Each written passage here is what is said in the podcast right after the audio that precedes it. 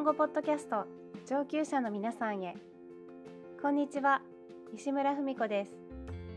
普段は大阪で日本語のプライベートレッスンをしています。このポッドキャストは日本語学習者特に上級レベルの方 JLPT N1 N2 レベルを想定していますので基本的に日本語のみで進めていきます。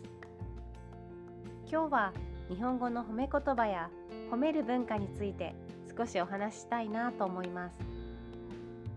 私が教えているのは主にヨーロッパや英語圏の方が多いのですが欧米の方にとって日本人が褒めているつもりでもあまり嬉しくなかったり意味がわからないことが結構あるようなんです。日本人がいいことだと思っていても国によっては褒めていることにならなかったりするんですよね。例えば顔が小さいですね。小顔で羨ましい。などは言われてもあまり嬉しいと思わないそうです。私もよく口にしてしまうんですが日本人にとっては顔が大きいことって結構なコンプレックスなんですよね。最近若い人を見るとだんだん日本人の顔も小さくなってきたように感じるんですけどこのこと自体が先生はどうしてそんなことを気にするんですか？と学習者の方によく言われるんですよ。でも顔を小さくするためのサロンやマッサージの広告日本で見たことがありますよね。アジアでは日本と同じような国も多いと思うんですが皆さんの国では顔が小さいですねって褒め言葉になりますか？他にも足が長いですね。もう頻繁に使われる褒め言葉です。これもそこまで褒め言葉とは思われないようですね。よく日本人は見た目のことを気にしすぎと言われます。確かに私も含めてそうかもしれませんね。日本の小説と海外特に欧米の小説では見た目を表現するポイントが違うと思います。日本の小説では登場人物の説明として二重まぶたのクリッとした目や鼻が高い鼻筋が通っている手足が長くてスタイルがいいこの辺はよく使われる美しさやかっこよさの典型的な表現なんですけど例えば英語でこのまま読んでも日本人が受ける印象とは違うものになるはずです。特に二重や鼻が高いという表現は英語で見たことがありません。それから褒める文化についてなんですが伝統的な日本の文化では目上の人に対して能力について褒めるというのは失礼だという考えがあります。誰かの能力について評価したり判断するのは上の立場の人がすることというイメージがベースにあるからなんです。立場が上の人に向かって「プレゼンが上手ですね」や「学校の先生に授業がうまいですね」これは褒めているようですが本来の日本の文化で考えるとやはり失礼な印象を与えるんです。じゃあこういう時に日本人はどういうのかというと「プレゼン大変勉強になりました」や「感動しました」のように自分の感想を述べることで褒めるのが一般的なんです。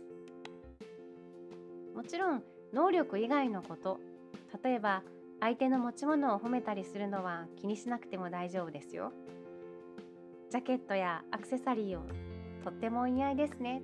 と言ったり素敵ですね。ということはあります。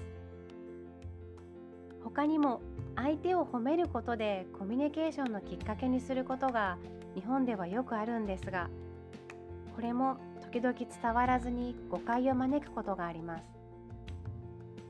学習者の方から日本人は外国人が少し日本語を話しただけで日本語が上手ですねと褒めすぎたりお箸でご飯を食べただけでお箸が上手ですね。というので少しバカにされているような気がする。と言われることがあるんですね。私の友人や家族には外国人でもお箸を使える人は多いんだよ。とか日本語を学んでいる人はたくさんいるんだよ。と伝えるようにしてるんですけどね。確かに最初にお話ししたように相手の能力を褒めるのは失礼なことですし外国の人は日本語が話せないとかお箸が使えないと日本人が思い込んでいるのは事実です。ただそれだけじゃなくて実はまず最初に褒めることで会話のきっかけにしようとか仲良くなりたいというメッセージコミュニケーションの一つという考え方もあるんですね。だからもしかするとその日本人は友達になりたいとか仲良くしたいなというサインでお箸が上手ですねと褒めているかもしれないんです。できればそんな日本人の気持ちも少し踏まえてもらえればいいなと思います。この踏まえては JLPT の文法です。よく使うのは何々を踏まえて何々するという形です。何かをするときにあることを考慮したりそれを前提として行動するような時に使います。日本人としては仲良くなるきっかけにしたいと考えているパターンも頭のどこかに入れておいてほしいなという意味で使いました。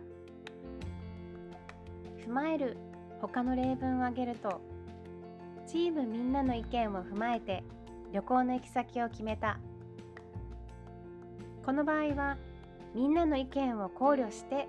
行き先を決めたという意味になります。他には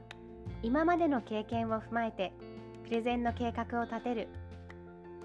これも今までの経験を考慮してという意味になります。ビジネスやレポートなどでよく使われる表現です。それでは今日はこの辺で終わりにしたいと思います。よければポッドキャストの感想やメッセージも送ってください。最後まで聞いてくださってありがとうございました。それではまた次回。西村文子でした。